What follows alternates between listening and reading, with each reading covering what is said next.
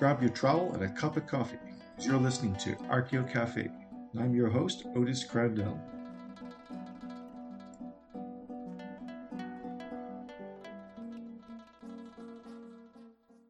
Welcome to another episode of Archeo Cafe. I'm Otis, and today I'm talking with Gregoire Van Havre, professor of archaeology at Universidade Federal do Piauí in Teresina, Brazil. Welcome to the show. Thank you. Thank you for the invitation. Why and when did you decide to become an archaeologist?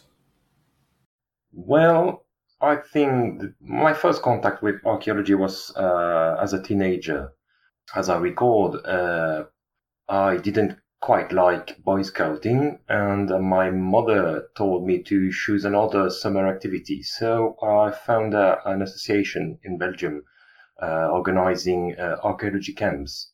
It was during two weeks uh, in July, and uh, we were just digging every day, learning to dig, learning to open digs, and using archaeology trowels and things like that. Then I went to study uh, ancient history, and I've been working uh, on Roman Britain. So most of my material was uh, archaeological. Um, I studied from uh, on historical point of view, but all the material was uh, archaeological, from epigraphy to uh, urban plans and things like that. But I really went to archaeology when I came to Brazil, uh, where I made my, my PhD. And there I really turned into an archaeologist. What is the main focus of your research now? Well, my PhD was about uh, rock art uh, in the state of Bahia, and that's that's been my uh, my first focus as an archaeologist here in Brazil. Um, and then as a professor, I had to learn to work with a bit of everything. So uh, now my focus is uh, uh, going to computers and how um, digital archaeology can be used on the field and in research in uh, with Brazilian contexts. What are some of the places that you've worked or excavated before? Well, I've been mostly excavating in Brazil in the northeastern region, um, and that means uh, quite a lot of different settings uh, from uh, colonial Portuguese colonial era or, or Dutch uh, colonial era uh, to Paleo-Indian and all the prehistoric uh, contexts from rock shelters to, to open area. But most of my work has been uh, taken place in the region uh, called the Chapada Diamantina uh, in the state of Bahia that are um, really large sandstone outcrops. Uh, they make a, a national park there where many, many rock shelters are painted or, or, or engraved. And that's mostly where uh, I've been working, uh, digging and prospecting new sites. What would you say is the most interesting place that you've done field work?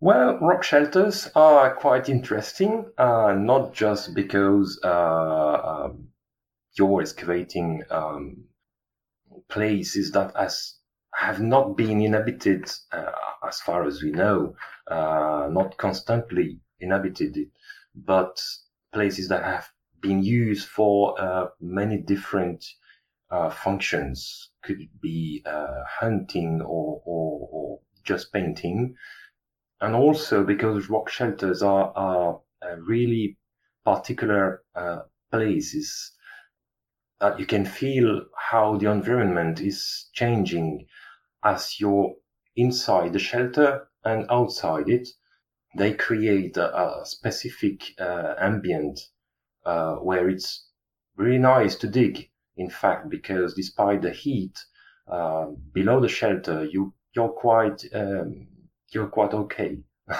so these rock shelters are are, are really um, interesting places to dig, Um, they're also interesting because uh, they are um, short contexts in the sense that um, very few people go in them, and uh, you really have access to occupations that have been sealed out uh, for quite a long time.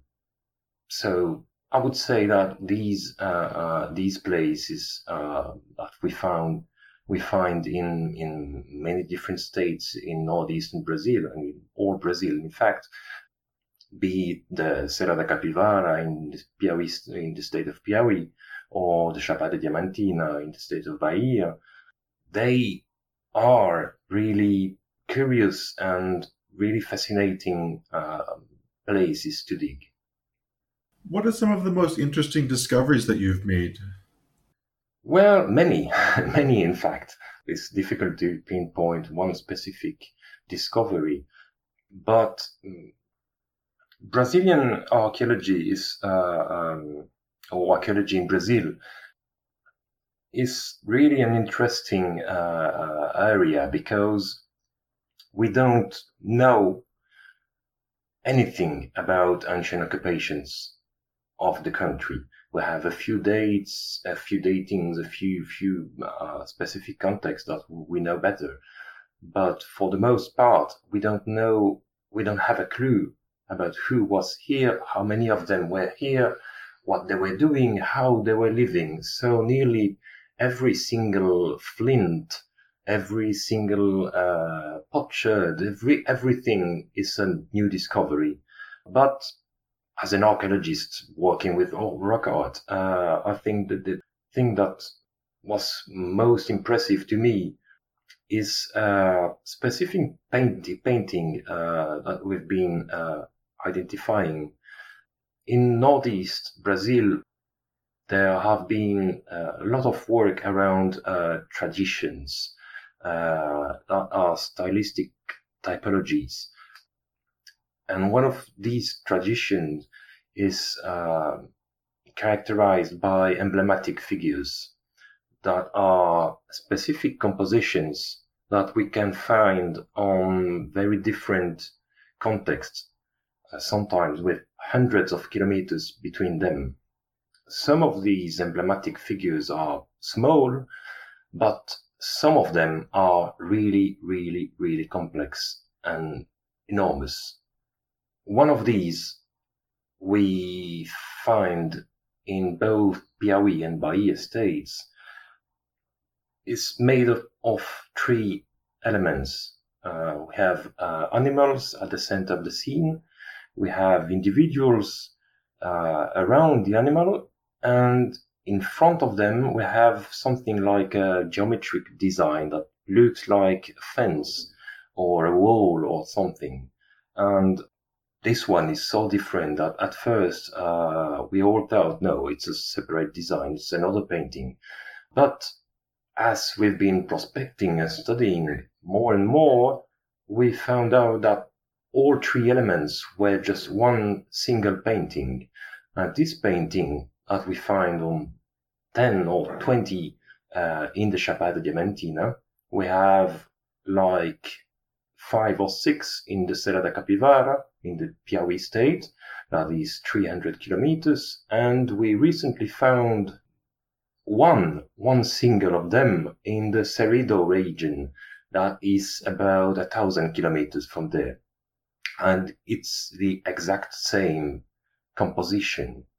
So what we, we have is, uh, well, it's really hard to think that this has been made, uh, randomly or that someone uh, the auto was traveling all in the three regions. So we necessarily have uh, a group of people sharing enough cultural material to paint the very same design complex design in three different regions and that makes us question who were they? How, how did they do that? what kind of society was uh, uh, there to make to make it possible.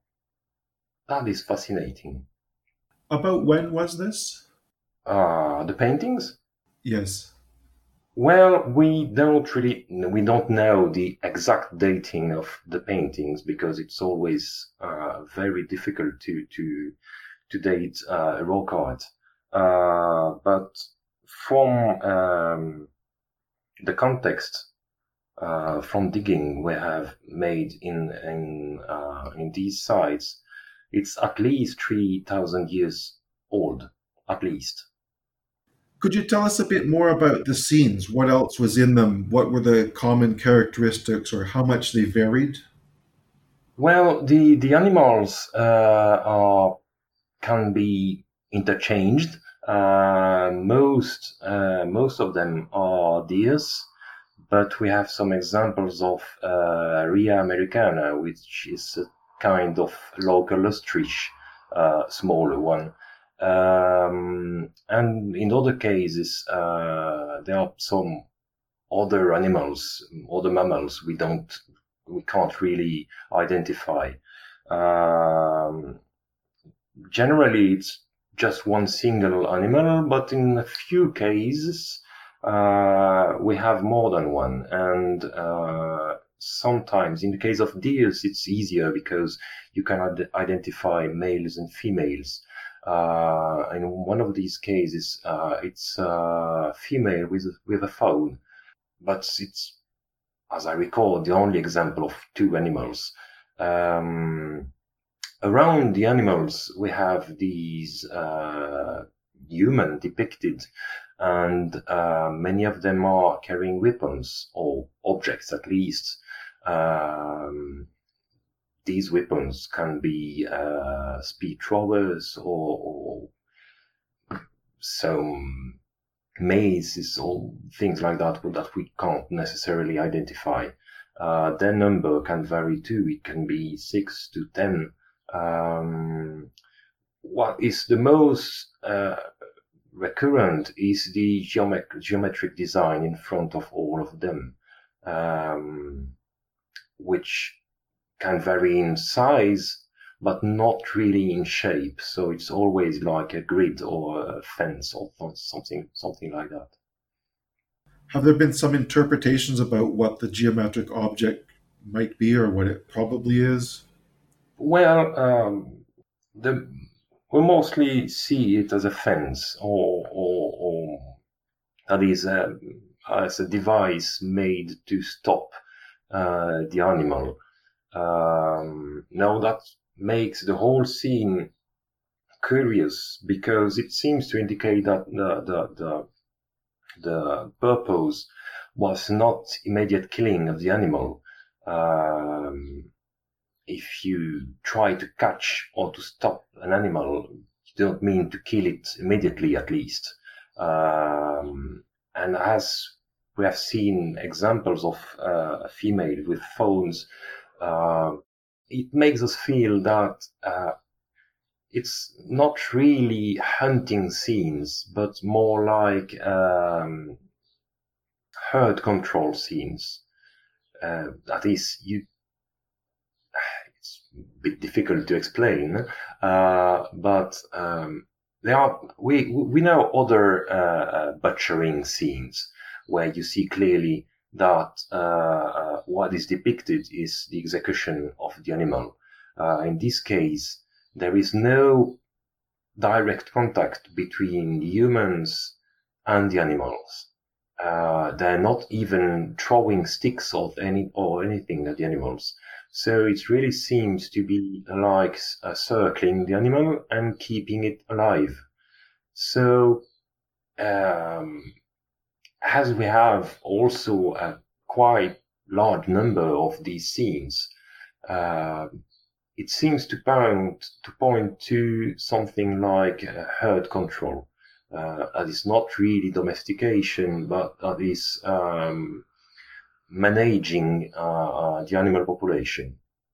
Is there archaeological evidence that suggests that they might have been keeping the animals with them for a while?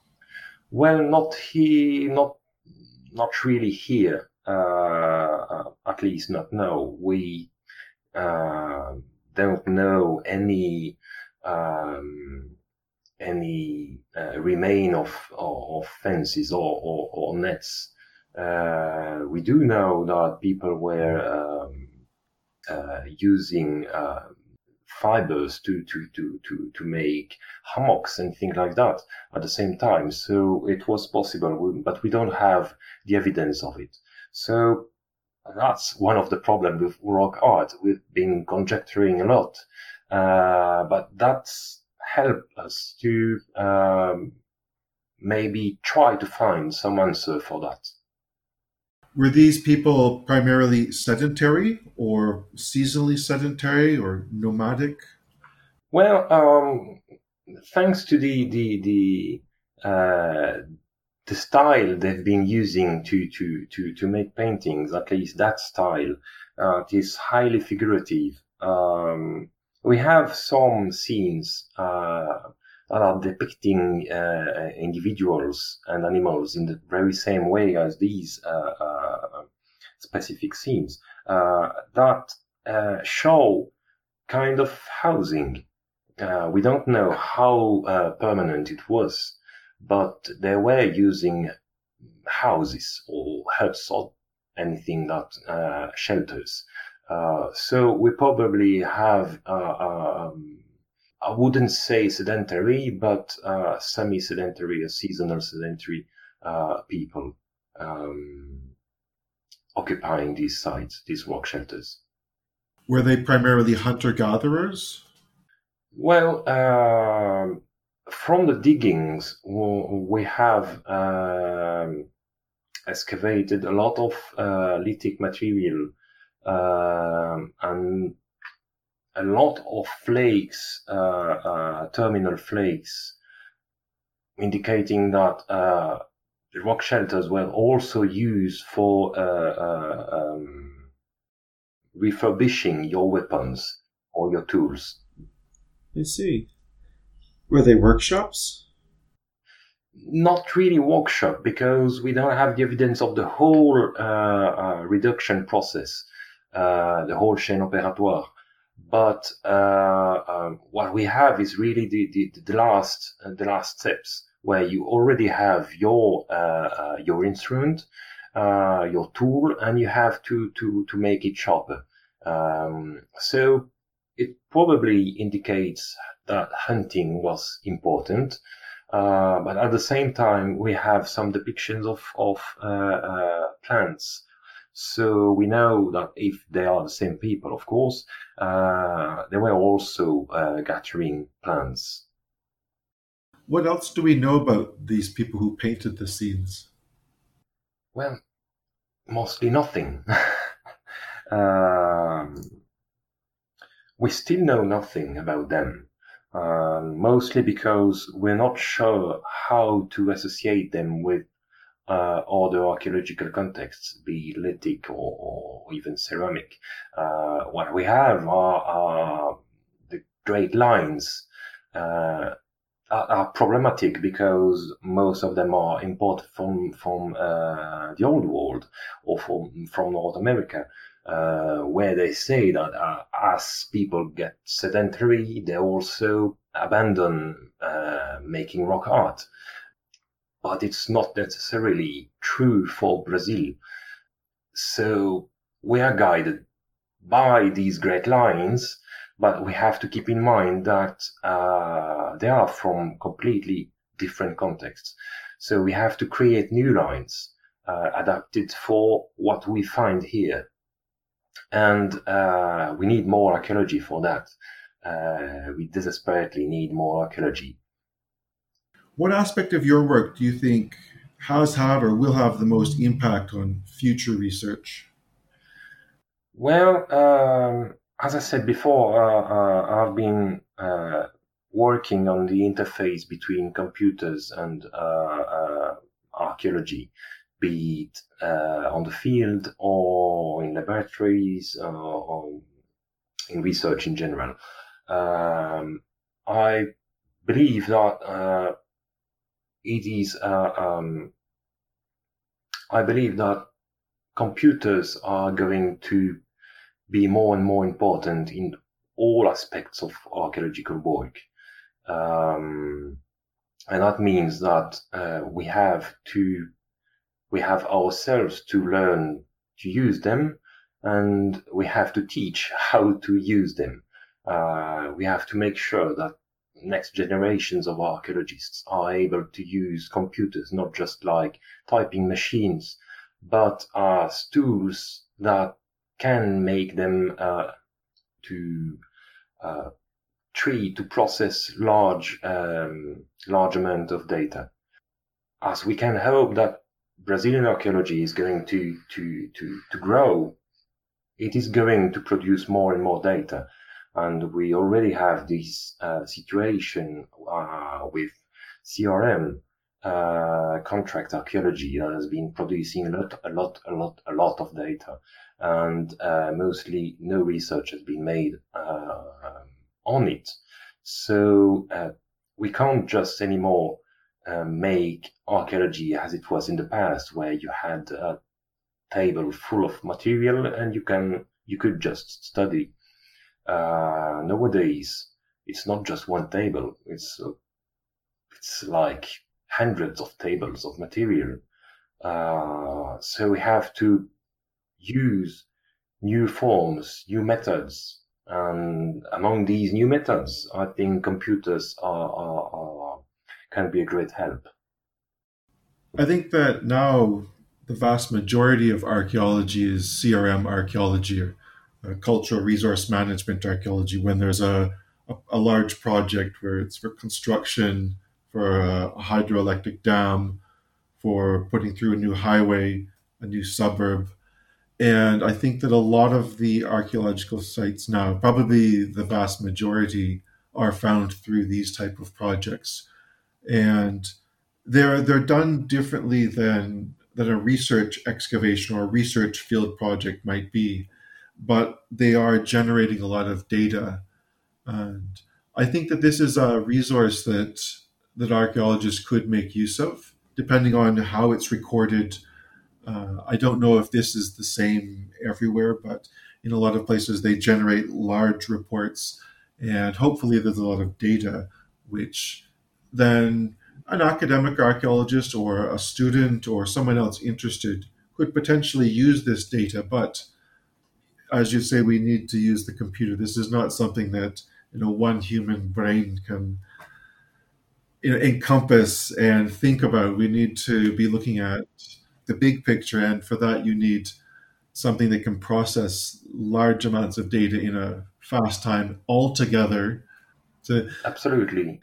Do you think that there's going to be a large move into this, into using computers to study this this data that's being generated by the CRM companies? Yeah, and it's not just about uh, analyzing material uh, per se. Uh, think about spatial analysis, uh, things that we cannot see, we cannot put it on a on a table, but they are really super important tools. Uh, we have to be able to look at the spatial distribution of artifacts if we want to understand how people were living. And that really you can't put on a table, or you have to make a map but then you have to use GIS to make your map.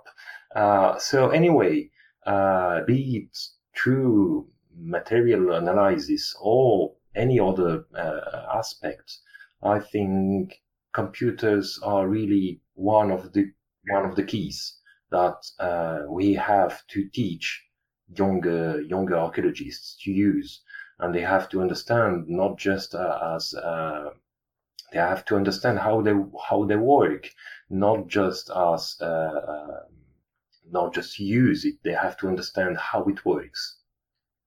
At the Universidade Federal de Piauí, do the students there do a lot of computer work when they're learning archaeology? Well, I try to, but not, honestly, not not not enough. Um, in most of Brazilian universities, uh, most of the the, the, the, most of Brazilian universities now offer uh, some kind of uh, computer courses for archaeologists.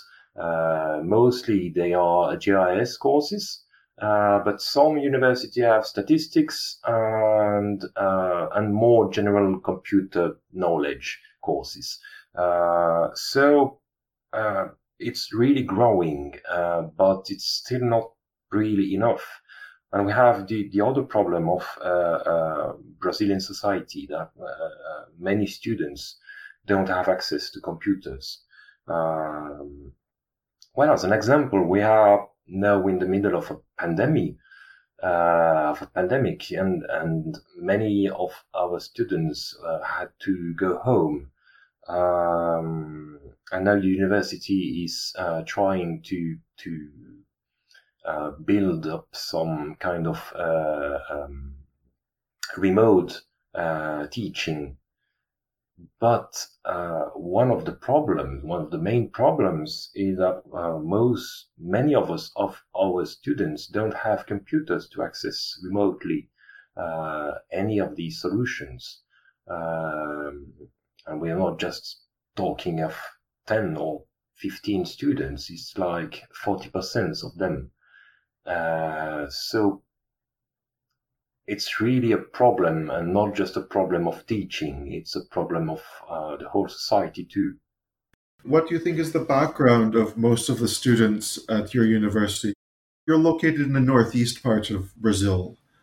Um, Teresina is a medium sized city. Mm-hmm. What proportion of your students do you think come from the city or come from the rural area uh, throughout the state?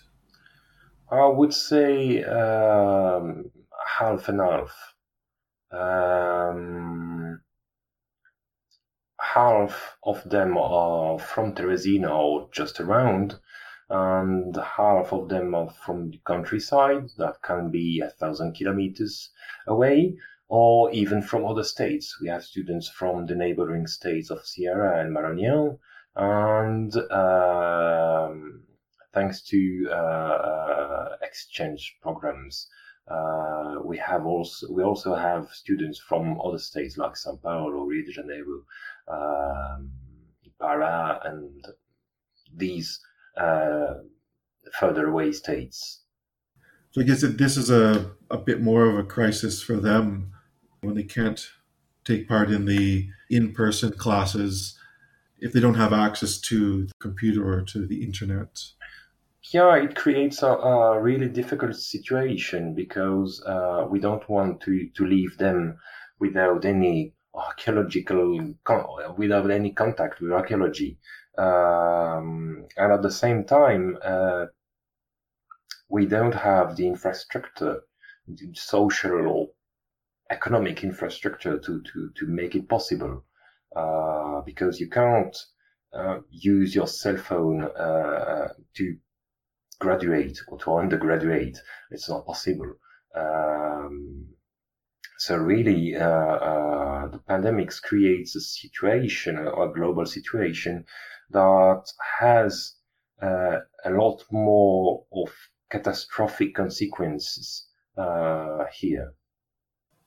I guess that for a topic that's that's very hands-on, there's also the difficulty aside from whether or not they can do the, the lectures online, that it would be very difficult to do the practical class if you wanted to do the laboratory, if you wanted to do a field school.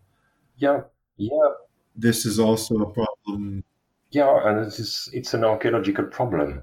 Uh, you can't uh, be an archaeologist or call yourself an archaeologist if you don't dig anything or, or if you didn't learn how to dig anything. So uh, it's a really practical thing. Um, and lockdown uh, prohibit anything of the sort. So uh, we have to um, create new solutions, new ways to put these uh, practical activities for later at a time where it will be possible, when it will be possible, and for now, we have to find solutions that are uh, acceptable for both for both professors and students, mostly students. Uh, that is, we have to create a way to make it, it accessible to, to, to, to, to all of our students. We can't just uh, pick some uh, richest students and allow them to, to continue and just say to the poorest, uh, well, you can't access the internet, so you won't be an archaeologist. It's really difficult. I guess it's a continuation of a, the general problem of people who who are economically challenged to yep. to actually go into the university. You know, from a very early stages of the preparing the exams to get accepted.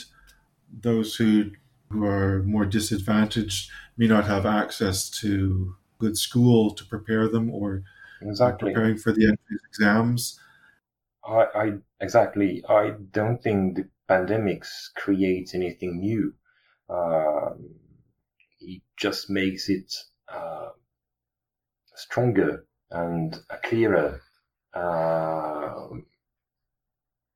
but we know that some of our students uh, wouldn't be studying anything were it for wearing it for for uh, bursaries, uh, bursaries that are like uh, less than a less than a hundred dollars.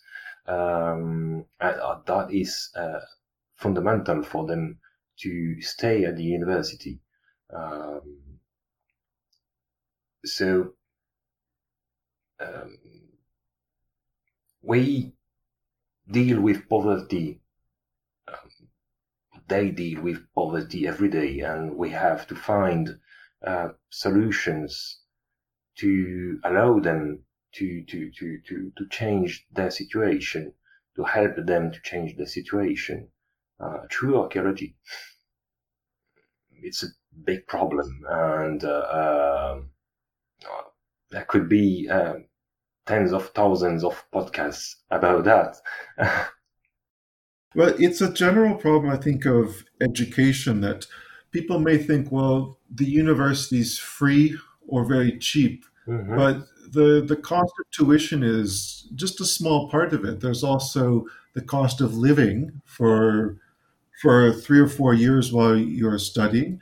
There's also the loss yep. of income if you have to contribute to your family's income, whether it's your spouse and children, or it could even be children are supporting the family, even though they're kind of young. They they may be economically contributing to the income of their family. So taking three to four years off, it, it's hurting the family in that way.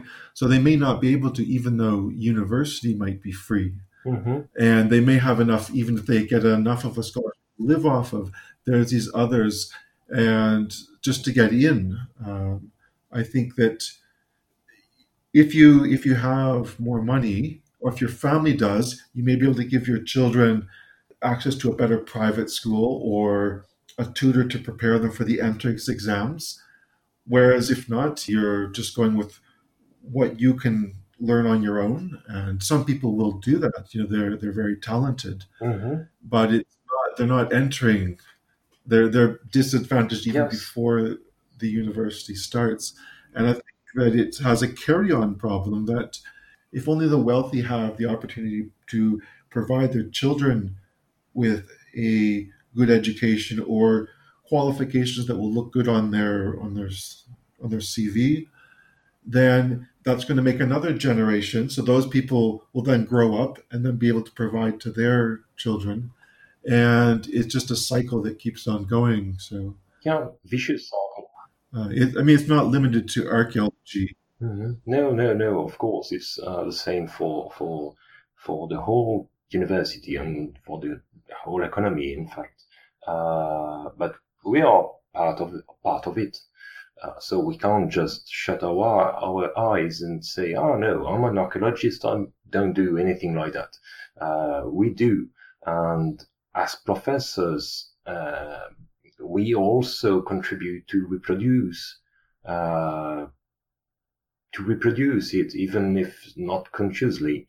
I mean, uh, it's easier to to note uh, to grade a, a student that's been showing you that he's been reading and uh, thinking about uh, archaeological theory and things like that. And we have to remember that, okay, it's great, but it's not everyone that has access to all these things. And how can we judge uh, two different students on the basis of their access and not of, on basis of their ability or, or studyingness? um, and and for that matter, uh, Brazil is uh, uh, really dramatic. It's tragic here because we we uh, we see the situation occurring um, in front of our eyes. Um, we see that it creates anxiety in many students. Uh, we have students burning out, uh, something like 19 or 20 years old. Uh, it's really early to burn out. And we, we see that happen and we know why, because as you said, they have to contribute to the family. They have to send back part of the bursary uh, to help the family. Or there, there are problems uh, at the house that is two or three hundred kilometers away. And that creates that creates a lot of anxiety. I think another problem that we're dealing with right now with the online learning, and I think this depends on the university, but uh, a lot of times if you're off campus, then you may not have access to, well, you definitely don't have access to the physical library, but you may not also have access to a lot of the digital libraries either. I know that, like, for example, if I'm at home right now, I can't access all the subscriptions that the university has subscribed to. Mm-hmm. If, if I was at the university, whether it's even on Wi Fi or plugged into a computer mm-hmm. somewhere, then you have access to all these. But uh, I think that some of the universities have an ability for students to, from home, to access the university's network and then from there to get these materials. But it's a bit of a problem of, of commercial publishing that yes you're limiting who gets it. Yeah. The universities get it, research labs get it, the average person doesn't. Absolutely. Uh, uh and that creates uh, problems that are filled out with um, solution like Sci-Hub or piracy or real piracy and things like that. So, but it's created by the structure.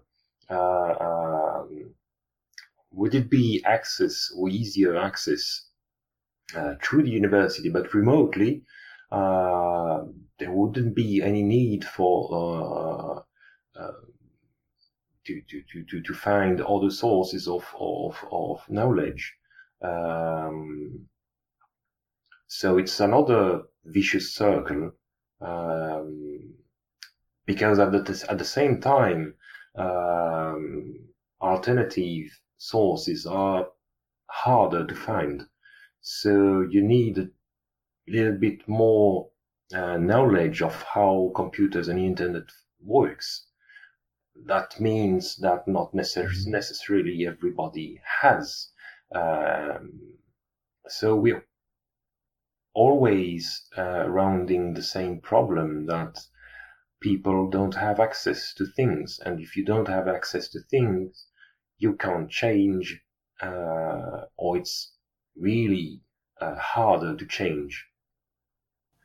I was reading that Brazil has one of the highest, I don't know if it's per capita or if it's just in general, uh, one of the highest numbers of open access journals throughout the world. Uh, if you look at the statistics for the open journal system, which is one of the main platforms mm-hmm. that, uh, that open access journals use, because it's also it's a it's an open source software. You, there's a huge density of open access journals in Brazil. It's one of the top countries for producing them. But I thought it was very good. Uh, I think a lot of the universities in Brazil have uh, a platform for if the departments or associations yes. within the university want to start an open access journal. And I think that's a really that's a great development. Yes, it is. Uh, uh, it's amazing because this morning I found out that uh, uh a journal of open archaeology data um, that seems really interesting. And one of the conditions for the subscription or to send a, an article is that you have to make your data available. And uh, I think uh, for for uh, archaeology as a matter, we still have here in Brazil uh, uh, a tradition of keeping our data uh, closed. that is, we may be producing, publishing a lot, but the primary data is mostly kept uh, away from other researchers. Um, and I believe that we have to change that. We have to create a culture of opening data. Uh, think about these scenes I've been talking about that we find in three separate states. That is the Serra da Capivara, the Chapada Diamantina, and the Seridó region. That are three areas studied by different uh, groups. And we now have a phenomenon that is uh, crossing these areas and crossing these groups. That means that we cannot study it if we don't have access to all three uh, data packages. Uh, so it turns really necessary to uh, create some kind of database for archaeological data in, in, in, in Brazil so that we can access information from other regions and we can start to think about uh, past occupations in the country, not just like uh, tiny cells separated one from the others, but as societies of individuals, uh, real societies uh, interacting Uh, one with another. I think a lot of journals now, when you do the peer review, there's even a question on the peer review form has the data from this study been made available in the article or elsewhere? So when the people are reviewing articles it's one of the things you actually check yes or no. And i think that's that's important. Because although archaeology is not always reproducible it should be as much as possible i mean you can't re-excavate a site but if the data that you used and that I used and someone else used is available. Someone can read the article, look at the data, and see whether it was actually. You know, they could try to re-verify it and see if it was actually done well, or if there was an error made somewhere. They can combine it with data from another area. Yes, and uh, we have a, a multidisciplinary uh, work, so uh, I can't assume that ah the excavation has produced all the information it could produce. Uh, I mean, uh, uh, let's say I can't use computers. How could I state that uh, uh, this spatial analysis has been made? Um, so we need to open our work for other people to study the same thing in a different way. Uh, that's, to my opinion, the, the, the, the, main idea of archaeology. Uh, that we need more people, we need different people, we need different minds. Uh, if we want to understand uh, the small thing. I think that that's something that ties in also with getting a more diverse range of people in not only archaeology but similar types of social science is that people from different backgrounds, whether it's a different culture or whether it's a different economic group, they will have a different perspective on things. Yep. And for that reason, it's very important to encourage different people to come into archaeology because if we're just getting one group of people that's very similar, mm-hmm. then you're going to get very similar interpretations. But if you have people with different backgrounds, just just a different life experiences, then there'll be more people that may take a look at something from a different point of view. Yeah. Yes.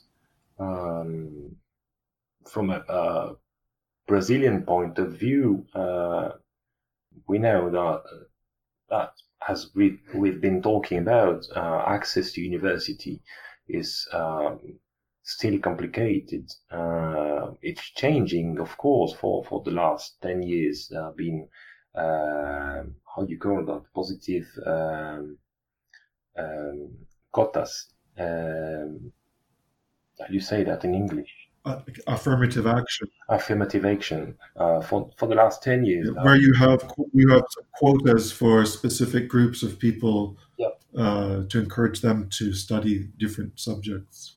Yeah, there have been these policies uh, set up that are really great, not just on a, on a historical point of view, but uh, uh, as you said, they also allow people with other backgrounds to come into university, come into archaeology, and uh, uh, look at our data with a different sight.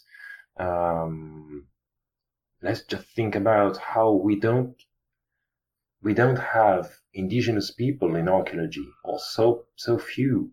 Um, let's just think about how they may look at the material what would they produce as knowledge, uh, not just for their own communities, for not just for indigenous communities, but for the whole human community, uh, because they come, they would come to university with completely different background. At the archaeology department at your university, are there many indigenous students? Uh, that are stating themselves as indigenous, uh, no. Uh, no, we don't. I wasn't sure because I know in the north, particularly in the, the more central, the western part, when you get into the Amazonas area, there's a higher population of indigenous people as opposed to if you're on the coastal area. Yeah, uh, uh, there are some people that you can recognize some some some um, physiognomics uh, of indigenous people, but uh, uh, they do not uh, call themselves indigenous, so we can't call them indigenous either. And even even um, even in the West, even in Pará, and Maranhão, uh, where the proportion of indigenous people is, is higher, uh, I'm not sure access to university and archaeology in particular uh, is really uh, easier for them. I'm afraid it's not. I see. What are you working on at the moment?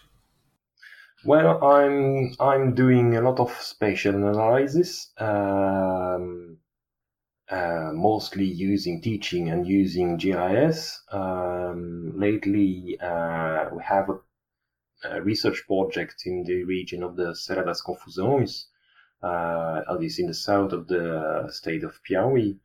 Um, and we've been trying to, to model um, movement uh, into the, the, the, the area. Um, and we've been trying to, to to use new variables to shape how movement could take place. Um, because uh, generally speaking, uh, uh, movement analysis has always been using uh, slope um, and elevation data uh, for calculating the, the, the, cost of moving. Um, but in a semi-arid context as the Serra das Confusões, uh, as we've been prospecting and walking a lot in the region, uh, we can see that uh, slope is not the most important thing you have to look. Um, because, of course, well, uh, uh, steep steep slopes. Will always remain a steep slope, but um, most important is how you manage heat, dryness, and the sun. That are uh, three important aspects that shape how you have to behave um, and how you have to think about how you go from point A to point B. And we've been trying to model that in GIS. Uh, it gives us quite satisfactory results. Uh, at least we have now been modeling movement that um, put importance on shadowing, on how uh, one would prefer to travel by the shadows, uh, the foot of the cliffs, uh, uh, and things like that, and not in the in an open area uh, where you just burn out. Um, and that is interesting because most of our archaeological sites are located along the cliffs. So we have now been modeling um, how movement, uh, how moving behaviors uh, makes you walk on the places where we find uh, remains. That is interesting because it turns our archaeological sites not as um, distant or, or peripheral places, but really as central places, mean uh, places that were uh, walked uh, by people. So how are you generating this new data to, to find out where are the shadows, where are the, the drier or wet areas, which which areas have more or less access to the sun? Uh, we've been using QGIS. Uh, you can model hill shading, and um, we've been also using um, algorithm that uh, um, gives you the position of the of the sun at specific times, date and time, date and time. Uh, so we've been modeling a few dates, uh, past dates, with these uh, configurations, we've been modeling uh, hill shading, and uh, we've been using hill shading as a cost uh, uh, as a cost layer. Um, so it's still not uh, it's still um, in development, um, but for the moment. it gives us interesting results. Maybe not as specific answers for for for for everything, but uh, at least clues or or pointing to things to think about, um, and that are really well, you may say, uh, uh, uh when you've been uh, walking in semi-arid uh, regions, you just say, well, of course it's important. Of course you have to think about the sun and where it goes and how long you will be walking uh, uh, under it. So it makes perfect sense to use uh, hillshade data. Um, no, the things that the thing is uh, how we make the calculation. We have to take uh, uh, much caution how we make it usable or we make it uh, calculable in the model. But basically, it's hill shading. And after you do that, you're going back into the field to to see whether there is more sites or less sites in the areas that you're predicting are advantages. Yes, uh, uh, I wouldn't call it prediction. Uh, it doesn't tells us uh, uh, specifically where to go, um, mainly because of the, the, the, the environment, environmental con- configuration. We already know where, where the shadows are. So we just have to walk the whole cliff that are 20 or 30 kilometers long. Um, the, the, the, the, the, the interesting thing is more about uh, rethinking behaviors and, and walking behaviors that we have as uh, modern human beings. Uh, that we know that we can carry gallons of water, just put in, put them in the trunk, Um, but we have to start thinking as people that cannot, that don't have cars, uh, that cannot carry a lot of water. So you have to adapt your behaviors to keep your water. And that's the level where uh, the model is interesting uh, because it makes sense uh, and it makes us think, rethink uh, how we've been uh, looking at these sites. What are some of the roles that you think computers will play in archaeology in the future? Many, uh, many. Um, well, things that we don't use them for now, but we might use them for in the future. I think that the, the, the probably away from analysis, uh, crude analysis, crude remain analysis, uh, one of the aspects computers are bringing to us is uh, social interaction. That is, uh, it makes us able to share um, the knowledge we produce while digging, while studying uh, past societies. Uh, it makes it available more directly for the society, uh, the actual society. Um, think about how uh, they are working at Çatalhöyük in Turkey and how every step of every day of excavation is translated through computers to the population and how um, all these data are shared and put for public use. Um, so it's not just a matter of uh, analyzing and using computers or, or in laboratories.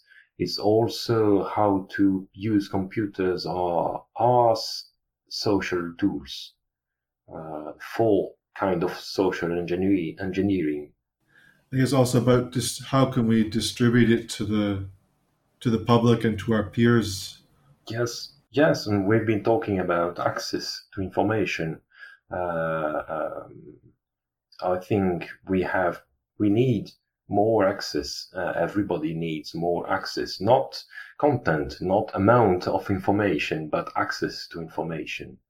Uh, the content and the amount is more of personal choice, uh, but at least the access we have to guarantee. I think that one of the good things now about computers and the internet is how we can actually distribute the information to the public. I think that 30 years ago, there was academic journals, which was a print format, and there were some archaeology magazines or history magazines for the public occasionally something might appear in a newspaper, on the television news, or on a documentary. But I think that now, with as the internet becoming more and more common for everyone to, to have access to it in some way, it's easier to disseminate stuff. That's not that's for many different groups. That could be for academic groups, could be for public groups, could be for adults or for children. Uh, it could be in different languages. But because we have things now like WordPress and YouTube, mm-hmm. it's very easy for us now, or at least we have another means by which we can distribute yep. information, ideas, results from our research. Mm-hmm. Yes, and uh, it's not even just about general archaeology, like you would have articles about the Mayas or Roman Empire. Uh, but we now have the opportunity to create um, solutions for for really specific matters uh, inside archaeology field. I mean, uh, who could imagine uh, 10 or 20 years ago creating a vehicle for, I don't know, forensic uh, American archaeology uh, or even spatial analysis. Where you would have a dedicated platform just for that matter, just for that area, just for that subject, which is inside archaeology. Uh, that is uh, that very archaeology is uh, uh, uh, itself is a specific matter of knowledge, and you would you you can create now platforms for specific matters inside that specific matter. Uh, so it's really uh, giving uh, us the opportunity to create more information, create more knowledge. But again, the question is who can access it? And that's that's I think what we have to right. to, to to address uh, because uh, we can't create, create, create, create, create. Uh, it doesn't matter. Any of it matters if nobody nobody reads it. Right. I guess this is where social media plays a large part. Yeah. Where you can create groups of people from different areas, or people can come together, and it becomes like um, a collection of information. Yeah, yeah. Uh, for example, if you were on Facebook, I saw an article on the news, I put a link to it. Someone else saw an article, maybe in a completely other country, they put a link to it, and it's a sort of a self-generating product where it's not someone being paid to produce a project. It's just members of the public, members of the group, people who have an interest in something are just contributing things and they all get collected together into one place. I think that's a good resource. Yeah, yeah, I'm, and I'm sure we are we are we are still not using it properly. Uh, we are like uh, children using new tools, uh, new toys. Uh, I'm sure that in the next few years, uh, we, maybe not we, but people will get a, a, a more, a better use of these tools. Um, and there will be new solutions and clevers, uh, clever solutions uh, that will that will come out of, of all this. Um, at least I hope we can uh, produce knowledge that be available from for, for, for everyone that has interest into it. Do you have any advice for young people who are interested in becoming archaeologists? Well, that's a huge question. Uh, I think uh, one of the most important aspects of our profession is uh, is something of care, something of uh, look look at things look at people look at everything that is around us uh, because it is true that look that we can recognize we can think we can uh, argue about uh, past societies. If we don't look if we can't see details then what can we really say? Uh, so anything that make people that make new next generations of archaeologists uh, having more care in the way they look at things. That is positive. Now how how do we do that? Uh, uh, it's another question i suppose it's reading hearing listening uh, producing creating too uh, i don't really know how we create uh, more caring people. But I'm sure it's the most important thing we have to do. Other than learning about history and learning typical fieldwork skills, what are some other skills that you think would be useful for archaeology students to learn? Well, uh, um, I think people have to learn nature if really it can be learned, but uh, they have to learn to be into nature. That is, they have to learn to uh, understand how it works, how it is a dynamic system, and how it changes, and how we behave uh, into that system, into the dynamics. Um, that means archaeology is not something you can learn on a stool, seated. You have to go on the field, uh, and not just excavating on the field. You have to go uh, outside. You have to understand the outside. You have to see how it works. You have to uh, get under the rain. You have to know cold and you have to know dryness because it will make you able to understand these things and understand how it matters because it matters. That's a really philosophical question, and I think I made a very philosophical answer. No, I think that there are different ways that people need to think. It's not always here's the methodology, follow it from A to B to C. Mm-hmm. I think there's often different ways that we can do it, and we may produce different interpretations based on how we do it. So if everyone's doing it the same way, we're very likely to all come to the same conclusion, mm-hmm. even though that may not be the only interpretation. So it's, I think it's good to look at these from different points of view. Think about how what what should we be doing? How should we be doing it? Mm-hmm. This has been a very interesting discussion. Uh, it was very informative and it's provided a lot of ideas. Thanks for coming on to the show and talking with us today. Thank you. It was really uh, a uh, great pleasure. Mine as well. Have a nice day. Bye bye.